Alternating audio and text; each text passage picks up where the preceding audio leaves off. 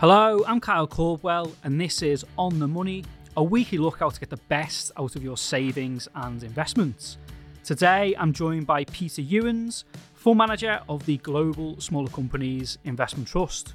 We're going to be discussing the reasons why a long-term winning trend is currently out of favour, and that is smaller companies. We'll also be looking forward to assess when smaller companies will return to form. But let's start off with a bit of background first. Smaller companies, they've been out of favour with investors for around two years now, pretty much ever since interest rates started to rise at the end of twenty twenty-one. Those rate rises are an attempt by central bankers to rein in high inflation levels. When economic growth is contracting or is sluggish, this is a headwind for smaller companies. So Peter, could you explain why smaller companies are more sensitive than larger companies to the performance of the economy? Is it all down to the fact that smaller companies generally have more of a domestic footprint?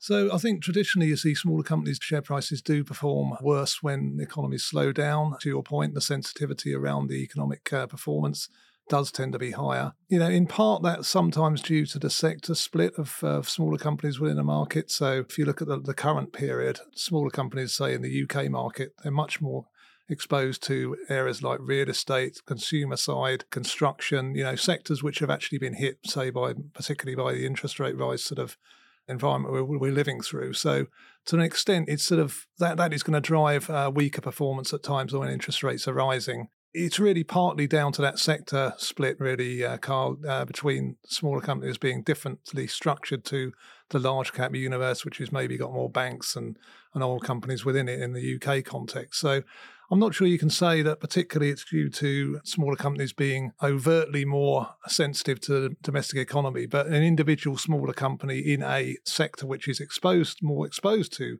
the cycle will be more sensitive than, than a company that isn't as cyclical. So it does, and, and then you look in different parts of the world, you'll have a different sector sector breakdown. So it, it will vary a bit, to be honest with you. And of course, in a risk-off environment with those interest rate increases, small companies are among the first thing that an investor would potentially sell. So that's another headwind, isn't it? It has been, definitely, yes. I mean, smaller companies have suffered from interest rate rises. I don't think you'll find many uh, smaller company fund managers saying that smaller companies won't be impacted by higher interest rates. I think there does tend to be, um, as you say, the mood towards risk aversion has, has definitely been a feature in the last couple of years, as there's been so much going on in the world, be it not just interest rate rises, but wars, um, you know, pandemics, obviously. So there's been a, a mood towards maybe taking risk out of portfolios by investors. And if they're taking risk out, then that, that does mean that they tend to want a little bit less exposure to areas like smaller companies. So yes, I think risk aversion has been a, a big factor in the last couple of years, really, as to why smaller companies have tended to uh, lag the larger, larger indices.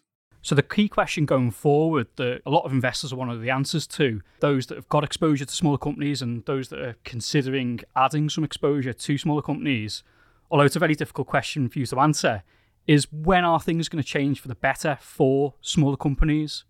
Yeah, always difficult to make too many predictions in the short term, uh, Carl, really, about that sort of thing. But I think what we would say is we we feel that we are getting towards the back end, certainly, of that interest rate rise period. Obviously, all bets are off if uh, there's another, for whatever reason, there's another spike in inflation from an exogenous source or whatever, like uh, the oil price surging again or whatever. But uh, you know, we do feel that central banks have moved quite extensively uh, locally in the U K, obviously, even in Europe and, and obviously in North America on the most key sort of point.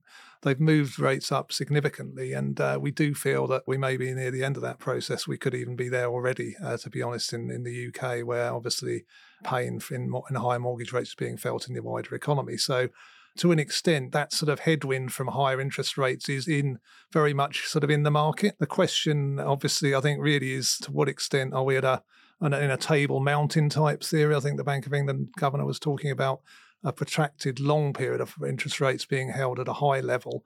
That wouldn't be helpful for smaller companies if that was the case. But uh, if, on the other hand, interest rates start coming back down again um, and inflation eases, as we as we obviously we're seeing um, you know good good signs of that more recently. If we see that inflation rate behaving itself and moving moving down, then that would be helpful for, for people's perceptions of interest rates going forward. And, and I think that would drive, that would be helpful for smaller companies. I mean, one of the things I haven't said yet is ultimately smaller companies being more at the growth end of the, the market have have suffered from that derating of the last couple of years of growth stocks in general. Um, I, try, I try not to generalise too much, but ultimately um, stocks in, in, in the, when you invest in smaller companies, you're looking more for growth, uh, growth investments. And some of those higher growth sort of investments have suffered from a derating as interest rates have risen and people's discount rates have got have gone up on the back of it. So, you know, if we do see those long-term rates uh, and short-term rates um, easing off, that would be helpful. But, um, you know, I'm not going to sit here today and say that's definitely a, a nailed-on certainty. It's obviously going to be, as the, as the central bankers keep saying, data-dependent, and we will see uh, see how quickly it comes to pass. And at times such as these, when you know it's been a tough couple of years for small company investing, do you draw a lot of comfort from the fact that, you know, over the very long term, smaller companies do tend to produce higher returns than larger companies? I've been fortunate enough to do this job for quite a long time, actually. I've sort of been doing it really since the early nineteen nineties, looking at smaller companies. And we've certainly seen periods of time where they've been out of favour. And, you know, but as we said earlier, you know, really around times of recession and slowdown and higher interest rates. But over that long period of time that I've been fortunate to be involved in the asset class, you know, they have beaten uh, large caps in, I think, pretty much everywhere around the world. We have a global uh, focus on the on the Global Smaller Companies Investment Trust that I'm the lead manager of. So, you know, we have seen the benefit of that over the long term. Equity investing is about the long term. It should be. We'd like to think that if we look forward, that does provide some comfort around that smaller companies can continue can do well again in, in the future, but uh, after a difficult couple of years. There's plenty of logic behind the historic numbers that show that smaller companies tend to outperform larger companies. Smaller companies, due to their size, have higher potential for growth. As the late Jim Slater said, elephants don't gallop. And this part of the market, it's also less intensively researched by analysts. And this gives investors and fund managers, including yourself, Peter, greater chance to gain an edge. And just to put some figures on that historic outperformance for smaller companies, there was research conducted by the London Business School. So it looked at the U K market and it found that one pound invested in nineteen fifty-five in U K smaller companies would have grown to seven thousand nine hundred thirty-three by the end of twenty twenty. Whereas in contrast, one pound invested in U K large companies over that period would have grown to one thousand fifty-four. So Peter, what would you say are the main factors or reasons behind smaller companies having historically outperformed larger companies over the long term? Yeah, I mean, that's a well-followed sort of bit of research done on a market indicator in the U K, which we do sort of look at. And you can see similar data for the other markets as well globally. I think comes down to ultimately equity returns over the long term are ultimately going to be driven by growth that those companies deliver. So there's no getting away from it. You do need to deliver, the companies do need to deliver growth to drive their share prices. And I think generally, again, I don't like to generalise, but smaller companies is where you do find the faster growth over the long term, the more agile companies, the companies involved in sectors that are maybe more exciting than maybe some of the more mature industries that the larger stocks, uh, the big companies tend to be focused around. So over the long term, I think the biggest driver to that better performance from smaller companies is they are fundamentally more uh, exciting, higher growth businesses in better sort of sectors. But, you know, over the shorter term, there are obviously going to be different drivers that do impact that relative performance. But the other thing that smaller companies do have in their favour over the long term over large companies is that there does tend to be more M and A activity, which targets the smaller companies, parts of the market. So you will tend to find more smaller and, and middle-sized companies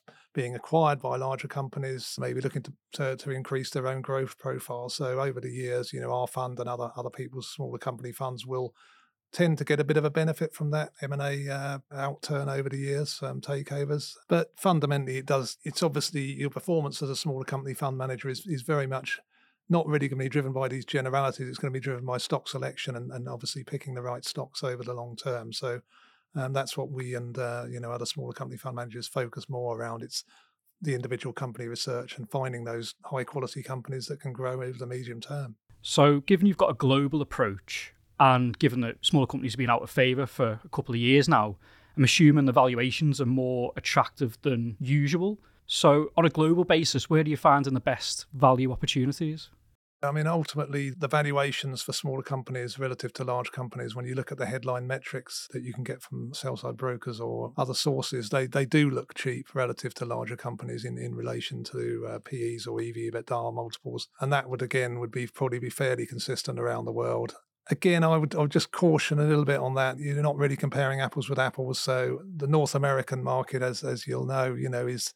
most of the listeners will know, is, has been driven this year very much by the performance of some very big technology-orientated uh, companies. So the, the actual makeup of what is a large cap in North America is very different to what a small cap in North America is. So it comes back to that point from earlier, the sector breakdown is different. But ultimately, yeah, the, the performance of those North American small companies versus the large, large companies is going to diverge. But in general, as I said earlier, the actual relative valuation case, as you said, is, is actually much uh, stronger at the moment for smaller companies compared to large, providing we're uh, we're near the end of the, if you like, the downgrade cycle from the, the higher interest rates. Then we, we should look forward more positively as to how smaller companies can perform going forward. But again, it will come down to stock selection and picking the right companies that are attractively valued now um, and also that have got good uh, medium-term potential. In terms of countries, are there any particular ones you pick out where you're finding more value in than usual? I can see in your top holdings, you've got a couple of Japan smaller company funds. Is that an area you've been adding to, or has that been a position for quite a long time? We do have some Japanese funds at the top of the portfolio, yes. I mean, it's been quite a good solid year for Japanese small cap, actually, and partly that um, comes back to this interest rate thing we keep coming back to. Japanese investors haven't had to worry about interest rates going up because they haven't been over there. So the smaller company sector probably been a better place to be relative to some other parts of the world. So yes, we have good exposure to a couple of funds there. One one in particular, the Eastspring managed fund that has done really well for us this year. That's more at the value end of the market over there. As it happens, that, that's been where the better performance has been happening. To the question about where we're finding more value, I think we've really just looking at the individual companies, the flow of ideas that our whole team, um, you know, we've got a large team of people involved in the fund, looking at individual companies, having a lot of meetings, et cetera, all the time and doing visits um, internationally. And it's really out of those visits and meetings, it's the, the ideas that come out of those, the ones that sort of appeal uh, will drive the asset allocation. In the current year, we've tended to find as the year's gone on, we've invested a bit more closer to home. So the U K and European markets have been quite weak in a small cap sense. So we've actually added to our exposure there. We've taken a bit of money out of North America, actually, because North America has actually been a better performing segment of the portfolio. But it really is more driven by the stocks, stock selection, that with the ideas that we're finding. And maybe, you know, sometimes a company's being taken over, that will sort of drive an outflow from a market. But actually, it's just a, you know, it's a consequence for corporate action. So I, I would say, you know, we're not really, there's no massive change in the breakdown of the portfolio. We're finding good ideas across the sectors. We're finding value in some of the cyclical areas of the market, particularly actually I'd say more more recently we think those sort of parts of the market are where the best value may be being found. But at the same time, we're also looking to have good exposure to themes like infrastructure investment, particularly in North America, and even even more locally in the U K, where, you know, there are a number of companies that are well positioned to benefit from that increased spend on infrastructure. So the portfolio has around a quarter in the U K at the moment. Are you able to pick out a couple of stock examples to give a flavour of where you are finding the value opportunities? Yeah, well, if I just sort of carry on from what I was just saying about infrastructure, I mean, one company we've increased our holding in over the last year or so has been a company called Kier. This is a construction business which has had a number of difficult years, to be honest, but actually it sort of goes to prove a bit of a point around the, the individual nature of smaller companies. And you know, it, construction companies have generally suffered in the last couple of years from higher interest rates, uh, concerns from investors around their cyclicality and, and the downside from, from that, higher costs, cost pressures. Kier's been in a rebuild phase. And from where we are now, my colleague who met them uh, just very recently thinks they're in good a shape as they've been for quite a long time. That's an example of a company that is in maybe an unfashionable sector, but is a cheaply valued stock on a single-digit P E, and they're just about to return to paying a decent dividend. So that's an example. Others in the U K that we've uh, that I could mention in the last period that we've uh, increased our exposure to or, or introduced, a company called Workspace in the real estate sector. Again, a sector you might say, well, uh, an unpopular sector at the moment. People's worried about the office property market. Workspace provide, they do provide office space, but they also provide general workspace for a whole range of S M E businesses that are tend to be growing. They need more space, uh, and Workspace are seeing that in their centres. They're seeing increased occupancy. They're putting their rents up, and they're and they're driving good profitability and higher dividends. So, again, an example of a company that is an unfashionable, unloved sector, but and actually is very cheap as well in terms of its valuation, on about a forty, forty-five percent discount to book value, paying a higher dividend. And then maybe finally, to mention a company called Lancashire Holdings, that's an insurance reinsurance business. That sector's had a number of very difficult years. They are exposed to catastrophic losses, as they're cat losses, as they're known, in areas like North America. If the wind blows in the hurricane season, they will be affected. But they've had a very strong first half of the current year. Uh, returns in that sector actually are picking up because pricing has gone up a long way in the last year or so in, in insurance. So that stock is, is primed to deliver a much better return this year. So I think some of the more cyclical areas where are sort of out of favour, there is some real value in the U K market, and you know we hope to benefit from that. My thanks to Peter, and thank you for listening to this episode of On The Money. If you enjoyed it, please leave us a rating or a review and follow the show in your podcast app. And if you get a chance, please do spread the word, tell a friend about it. You can join the conversation, ask questions and tell us what you would like us to talk about via email on o t m at i i dot co dot u k. In the meantime, you can find more information and practical pointers on how to get the most out of your investments on the Interactive Investor website, i i dot co dot u k. See you next week.